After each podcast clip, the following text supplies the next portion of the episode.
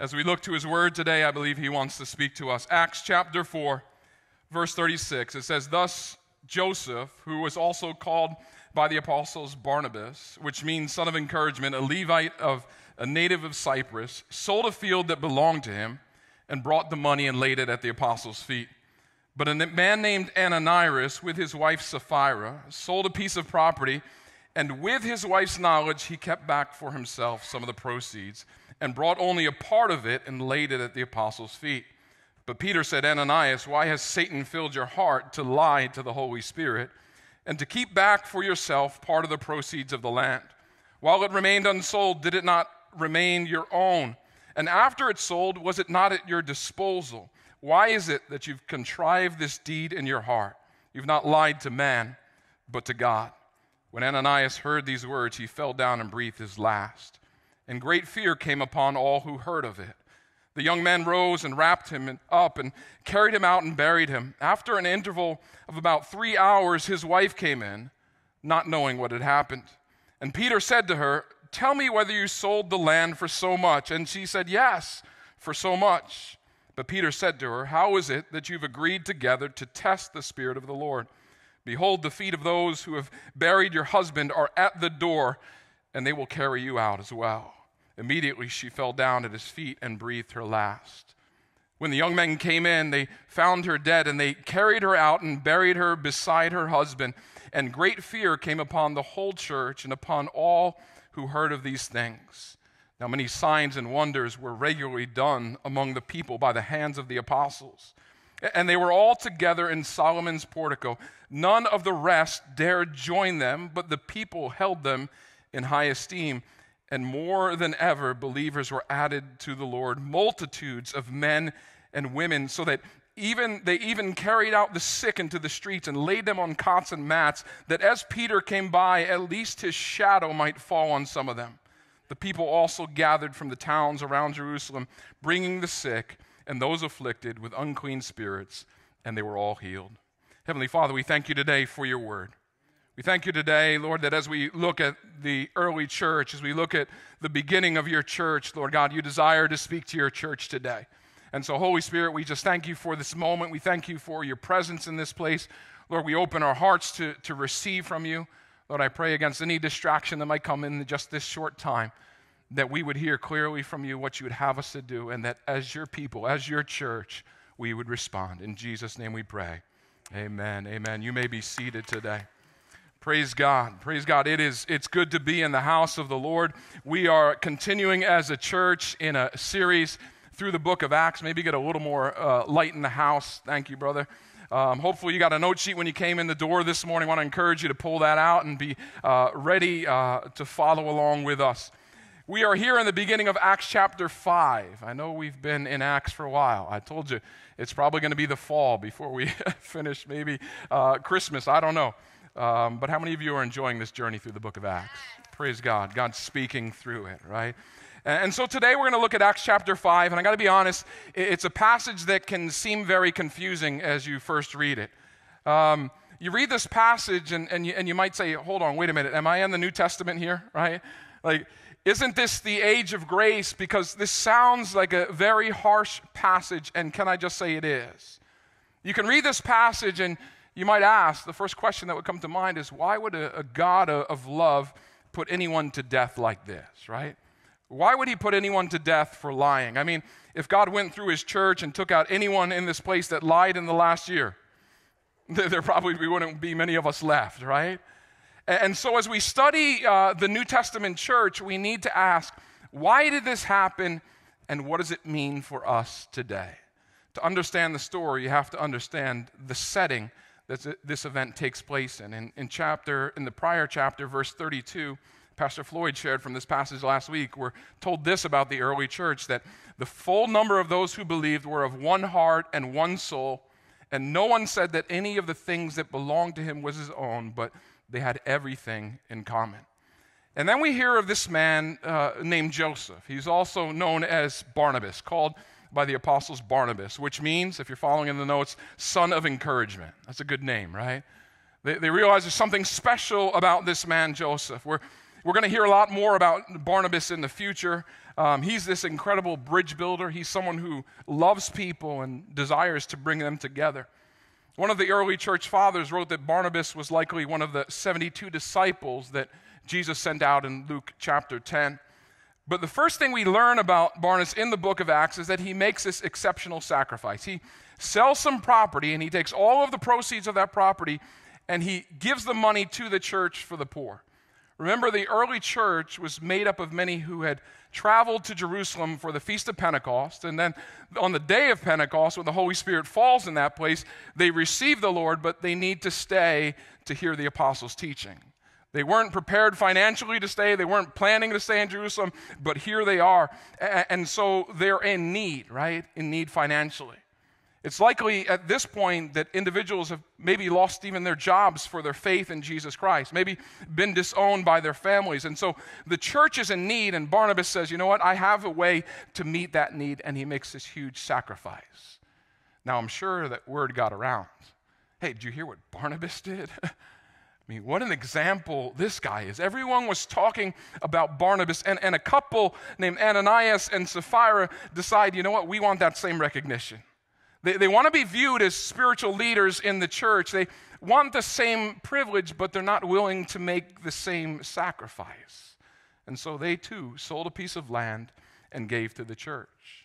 I want you to see something interesting in this passage. They both did the same thing. They both sold property and they both gave the proceeds from it to the church. The only real difference was their motivation. Why did they do what they did? You see, I, I, believe Barnabas was motivated out of a love for others. The people of the church are in need. I love them, and so I'm going to give generously. I'm going to give sacrificially to meet that need. But Ananias and Sapphira are motivated by a love for self. They're motivated by a desire for public recognition. They were motivated by pride. It's kind of paradoxical, isn't it, that people who struggle with pride the most often have the lowest self esteem, right?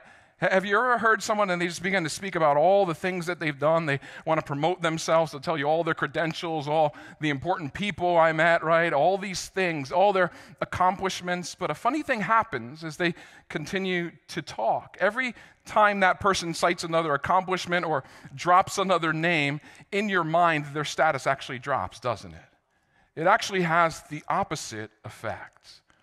And Jesus tells us a parable in Luke 14. He's it tells this parable of sitting at a dinner party. He's at the dinner party, but he says at the dinner party, he's watching people and they're, they're jockeying for the best seats.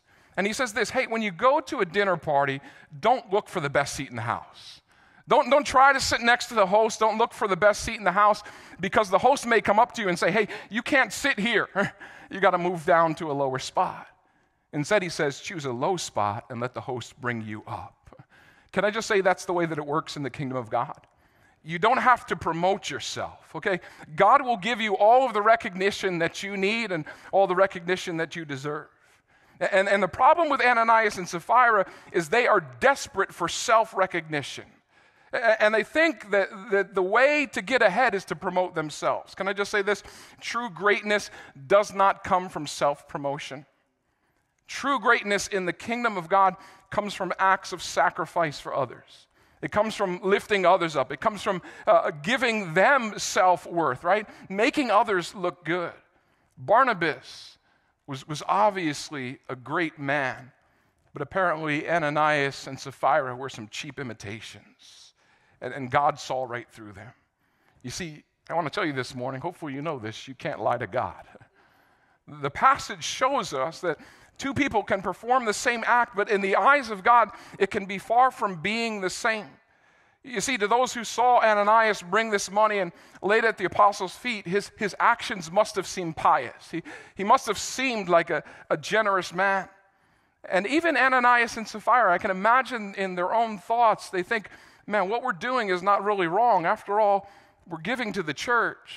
I mean, even if we want a little recognition for it, even if we want to gain a little status, and a little respect, but God's looking on and He's judging their heart and He's judging their motives. And so the lie to the apostles and the church was so very serious because it was really a lie to God Himself. Now, we know from the first four chapters of Acts that God is, is doing a great work in His church. Amen? He's moving through the church. The, the movement is growing, it's, it's gaining popularity. This was a, a very special time for the church. There, there was great grace that was upon the church in this season. But Jesus had warned the disciples a while back. He said, It's, it's not always going to be like that. Jesus shares a parable, and it's in Matthew chapter 13, if you want to turn there. Matthew 13, in verse 24, he, he teaches this that there would be weeds that would be sown among the wheat.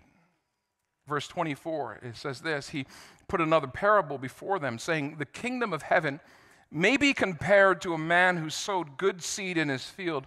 But while his men were sleeping, his enemy came and sowed weeds among the wheat and went away. So when the plants came up and bore grain, then the weeds appeared also. And the servants of the master of the house came and said, Master, did you not sow good seed in your field? How then does it have weeds? He said to them, An enemy has done this. So the servant said to him, Then do you want us to go and, and gather them? But he said, No, lest in gathering the weeds you root up the wheat along with them. Let both grow together until the harvest. And at harvest time, I will tell the reapers this gather the weeds first and bind them in bundles to be burned, but gather the wheat into the barn. What a powerful parable that is. And, and what we see here in Acts chapter 5 is the first effort of the enemy to sow weeds into the wheat. Think about it. Satan had tried to use the religious leaders to destroy the church, but through their threats, the church only got stronger, right? They only, they only grew stronger and, and, grew in number. And so, if he can't hurt the church from without, he says, you know what? I'm going to attack the church from within. And this was a, a, precarious moment for the church. Again, it was growing, but it was still small enough, it was still new enough uh, that there was a real danger that it could be stopped if the Sanhedrin took out the leaders of the church. But the most dangerous problem, fill this in if you're on the note sheet, was not external, but internal. The, the, the, greatest danger, the, the most dangerous problem was not external, but internal. You see, if the church at the start became hypocritical, it would lose its spiritual power. Again, the church is made up of, of converts who came for the Feast of Pentecost, and now they, they receive the Lord. They, they, their faith is in Christ. They are filled with the Holy Spirit. And, and many of them are eventually, once they receive the apostles' teaching, they're going to return to their homelands and they're going to take the gospel with them. How amazing is this? It's almost like somebody planned it all out, right? And, and so they, they need to be strong. They need to be pure in their doctrines and their convictions in order to be able to start churches wherever they go, or else the message would die. You see, only a pure church could turn the world upside down. Only a pure church could, in holiness, wield God's power. And, and the story shows us clearly that God desires quality more than quantity. I believe it's the same today. God is more interested in your purity than he is in your prospects for the future. Hear that today. He's more interested in your purity than he is in your prospects for the future. God is more interested in your motives than what you actually do. Because you can do all the right things. You can come to church, you can, you can serve, you can even have a position in the church, you can give, you can attend. But if your motives are wrong, it's not pleasing to God. God desires, hear me, God desires a pure church. You know, it only takes like two or three drops of, of chlorine to purify a gallon of water. Why? Because that chlorine is so pure. There's a verse in Ecclesiastes that says this Dead flies make the perfumer's ointment give off a stench. In other words, if you find a, fly in expensive perfume, it ruins it. In Leviticus, there's this verse that says if a dead lizard is found in an earthen jar, that jar is defiled and, and it must be broken. And here's what I see happening, even through uh, these past two years in, the church, right? As many churches close their doors, I, I truly believe that God would rather have a small church that is pure than a big church that doesn't represent Him. He would rather have a small church that is pure than a big church that doesn't represent him. There's a pastor I've connected with in New York City. His name is David Engelhardt. He, he says this, and it resonated with me the first time I heard him say it. He said, We don't need bigger churches, we need bigger Christians. Right? We don't need bigger churches, we need bigger Christians. And that's why we as a, a church are, are, are focused, so focused as a church on making fully devoted followers of Jesus Christ. Our, our, desire, my desire, is not to have a house full of mediocre Christians, but rather that we would be a family of believers that is in strong pursuit of being like Christ, right? that, that we're going after Him together, and He's changing us. At the same time, I know this this is God's church, and He's in charge. And I know that the more that God manifests Himself, the more purity He requires of those that He uses. My wife is away this week. My wife and daughter are away visiting family uh, down in Texas this week. And so it's just my younger son and me. And I got to say, she's probably watching this. We don't keep things quite as clean when she's away. I'll just be honest. To me, it's like you're going to clean every minute. That's just a wait, like, like wait three days and then we'll clean up. Okay, Wednesday night, we're going to be on a cleaning frenzy, right? But, but here's what I found out if you, if you keep the lights down, the place doesn't look so, so dirty. Just, just keep the lights out, right? But the brighter the light, the more visible the dirt is on the floor. As God begins to turn on the light in our lives, all right, well, all of a sudden we see impurities that we've never seen before. As God shines his light on the church, as his presence shines on this place, he's going to bring out the impurities and he's going to expose things in order to change us and make us more like him. I heard a story of a, a rabbi who was teaching his students a lesson. He was preparing them for death and talking about repentance. And one of the students asked him, he said, he said, Rabbi, when should a man repent? And the rabbi answered, he said, Well, you should always repent a day before your death. The students were a little confused, like, how can somebody know the day of their death? They asked. And he responded, He cannot. And since he might die tomorrow, it's all the more necessary to repent today. What is repentance? Repentance simply means turning around. In the Lord's Prayer, Jesus teaches the disciples to pray like this He says, Give us this day our daily bread and forgive us our trespasses as we forgive those who trespass against us. Uh, understand, I was sharing about this on Tuesday night at our, at, at our prayer gathering, that that word forgive follows the word give. And, and I encourage you in the Lord's Prayer to highlight that word and because it's so important because it links the request for daily bread with the request for daily forgiveness. In the same way that we think of our need for food, we ought to think of our need for forgiveness day by day by day. Many of you, you're very aware of your need for daily bread. You're like, Pastor, I'm hungry. Come on, let's go. But we're utterly unaware at times of our need for daily forgiveness. You see, if we're sincere and honest when we pray, forgive us our sins, then we are openly admitting that there are things in our lives that we've done wrong, right? And many wrongly think, man, well, because I'm saved, I, I, don't need to ask for forgiveness or I don't need to confess anymore. This, of course, is not true. We need to repent daily, right? And here's the good thing He forgives us, He cleanses us, He makes us new. And here's the reality repentance always leads to revival. It's true in the church, but it's true in your own life as well repentance always leads to revival. Now, the early church was really the seat of revival. If ever there was revival, it was in the early church. 3,000 are saved uh, at the day of Pentecost. By, by chapter 5, you could say there's probably about 25,000 believers, okay? This thing is growing, it, the church is exploding. In Acts chapter 4, they, they pray in such a way that the place in which they're praying is literally shaken and all of them are filled with the Holy Spirit. And, and so we see miracles and, and signs and manifestations of the Holy Spirit.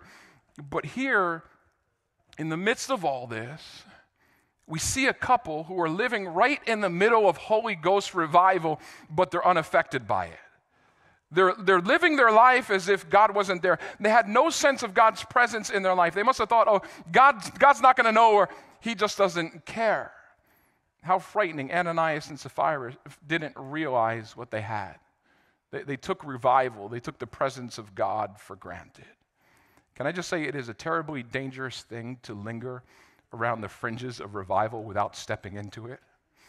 Because if you're only standing back and you're looking what God is doing in the lives of others, but you're not entering into it, it actually breeds a numbness. It actually breeds a numbness to what God is doing. It actually can breed an indifference in your life. In verse 9, Peter says to Sapphira, How is it? Tell me, please, that you've agreed together to test the Spirit of the Lord. You've agreed together to test the Holy Spirit. They were testing God to see, man, how much can we get away with, right? But they went too far. And, and their hypocrisy was outright, it was blatant. In essence, hypocrisy refers to the act of claiming to believe something but acting in a different manner. The word is derived from the, the Greek word actually for actor. Literally, it is one who wears a mask. One who wears a mask. In other words, somebody who pretends to be what they're not. And the Bible clearly calls hypocrisy a sin. Their, their hypocrisy was, was blatant, but understand, there's another, I, I think, a more subtle form of hypocrisy that often permeates the church. It's this I'm okay, you're okay syndrome. When we come to church, sometimes we, we come to church with a mask of spirituality, and yet we're hurting inside. And, and we're afraid to admit, man, my, my marriage is struggling, or I, my kids are out of control. I, I, there's things going on in my life that are, that are overwhelming. And so we say, you know what, I'm doing good. Praise God. Everything's good, right? But every time we do that, I want to tell you, we die a little inside.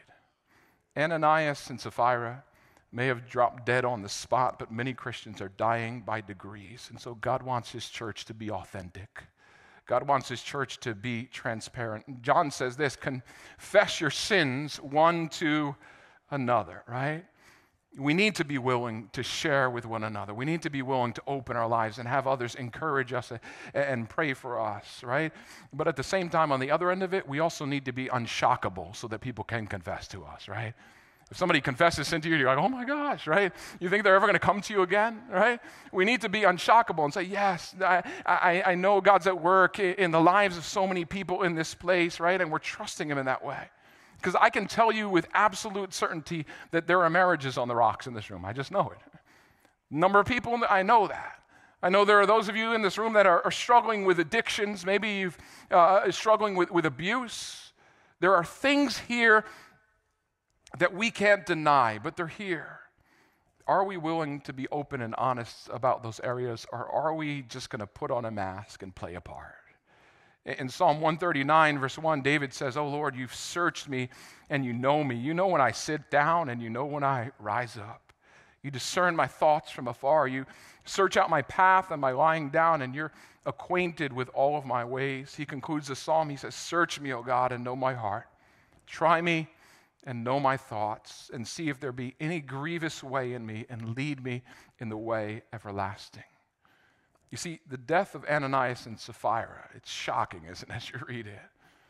But it's also a stark reminder that God demands integrity and authenticity in His church. I want you to see the results of this judgment in the life of the church. The first one is this it's fear and awe. Fear and awe comes upon the church. Look at verse 5. When Ananias heard these words, he fell down and he breathed his last, and great fear came upon all who heard of it. And again in verse 11, and great fear came upon the whole church and upon all who heard these things. What kind of fear is this? Well, it's a recognition that God is holy and he's righteous and he's just. It's a recognition that, man, sin in my life is an awful offense against God, and that thing deserves punishment. Now, we don't talk a lot about that in society, right? Or in the church, but I, I think we should. And, and because we don't talk about it in the church, even, even the church has, has bred this view of God that he's just some pushover who's just going to look the other way when you sin. It's no, it's no big deal, but that's not the God of the Bible. It's not the God of the Bible. He's an awesome God whose holiness is impossible even to look at. And, and so fear is, is an appropriate motivation if fear reflects reality.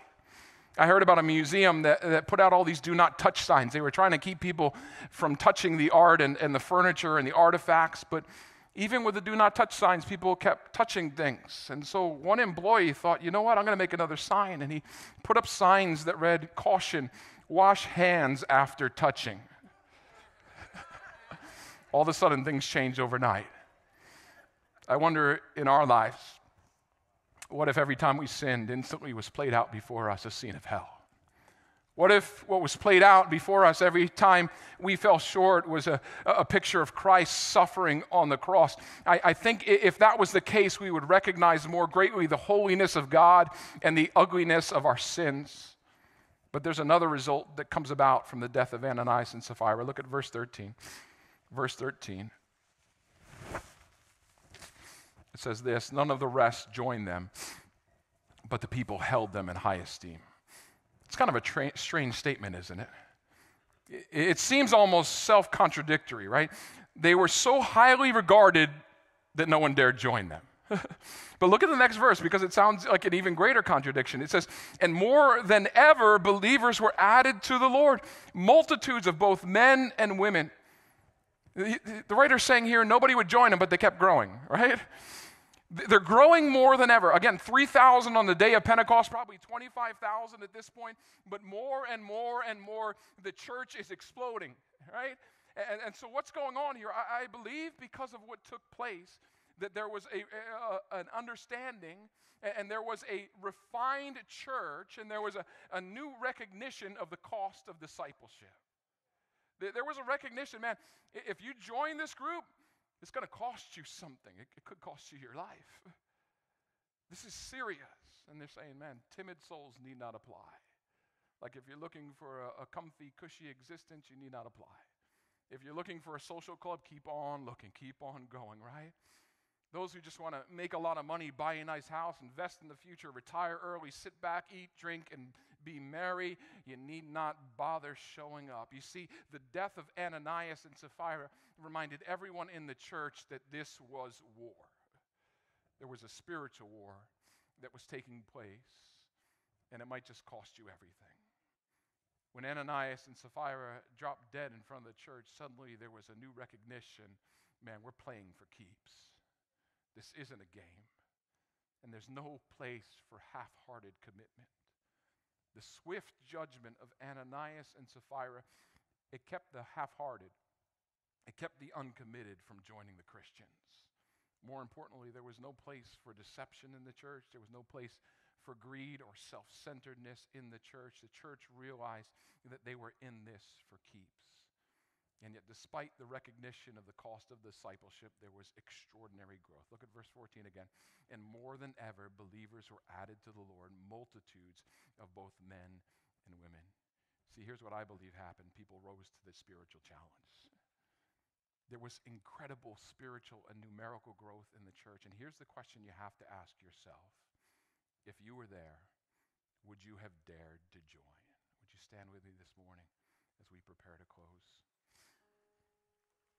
If you were there in the early church and you saw what took place with your own eyes or, or, you, or you heard the story, would you have dared to join this group of believers? Don't be so quick to say yes. Think about it seriously because you just saw two people drop dead on the spot. If you were there, would you have dared to join? Whatever your decision then, this decision's the same today because God never changes. And I believe this for us as a church. If we want to experience growth, if we want to experience really real growth, and I'm not just talking about large numbers, I'm talking about authentic spirituality, I'm talking about real discipleship, then we have to recognize the awesome holiness of God.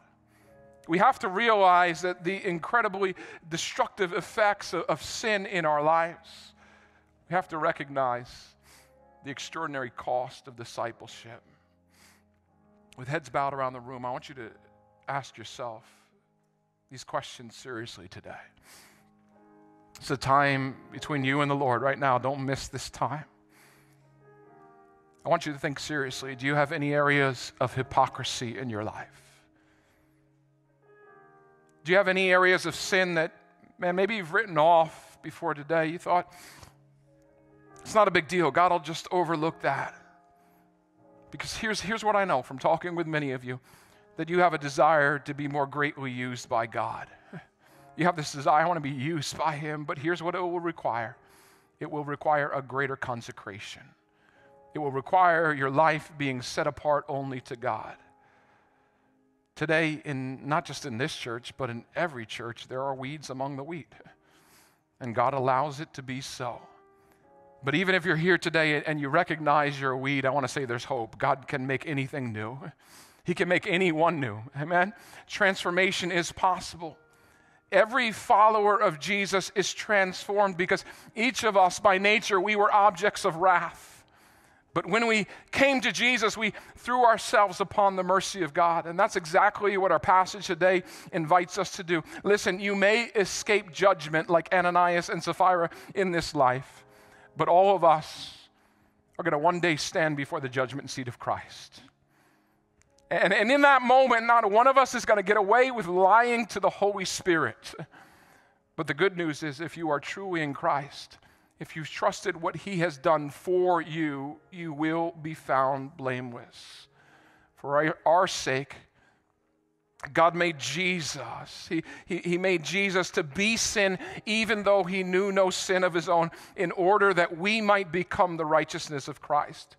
If you haven't trusted Jesus, if you haven't put your faith in him, will you trust him today? Scripture says this without holiness, no man shall see God.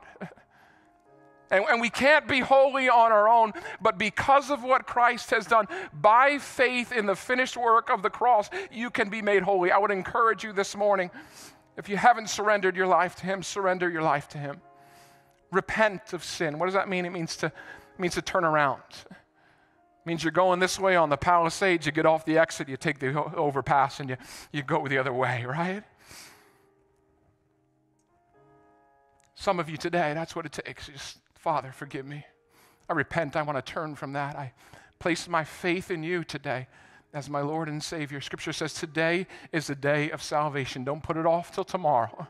You can receive that today. I wonder, with heads bowed around the room, if there's anyone in this place this morning that would say, I need to repent of sin. I need to turn to Jesus.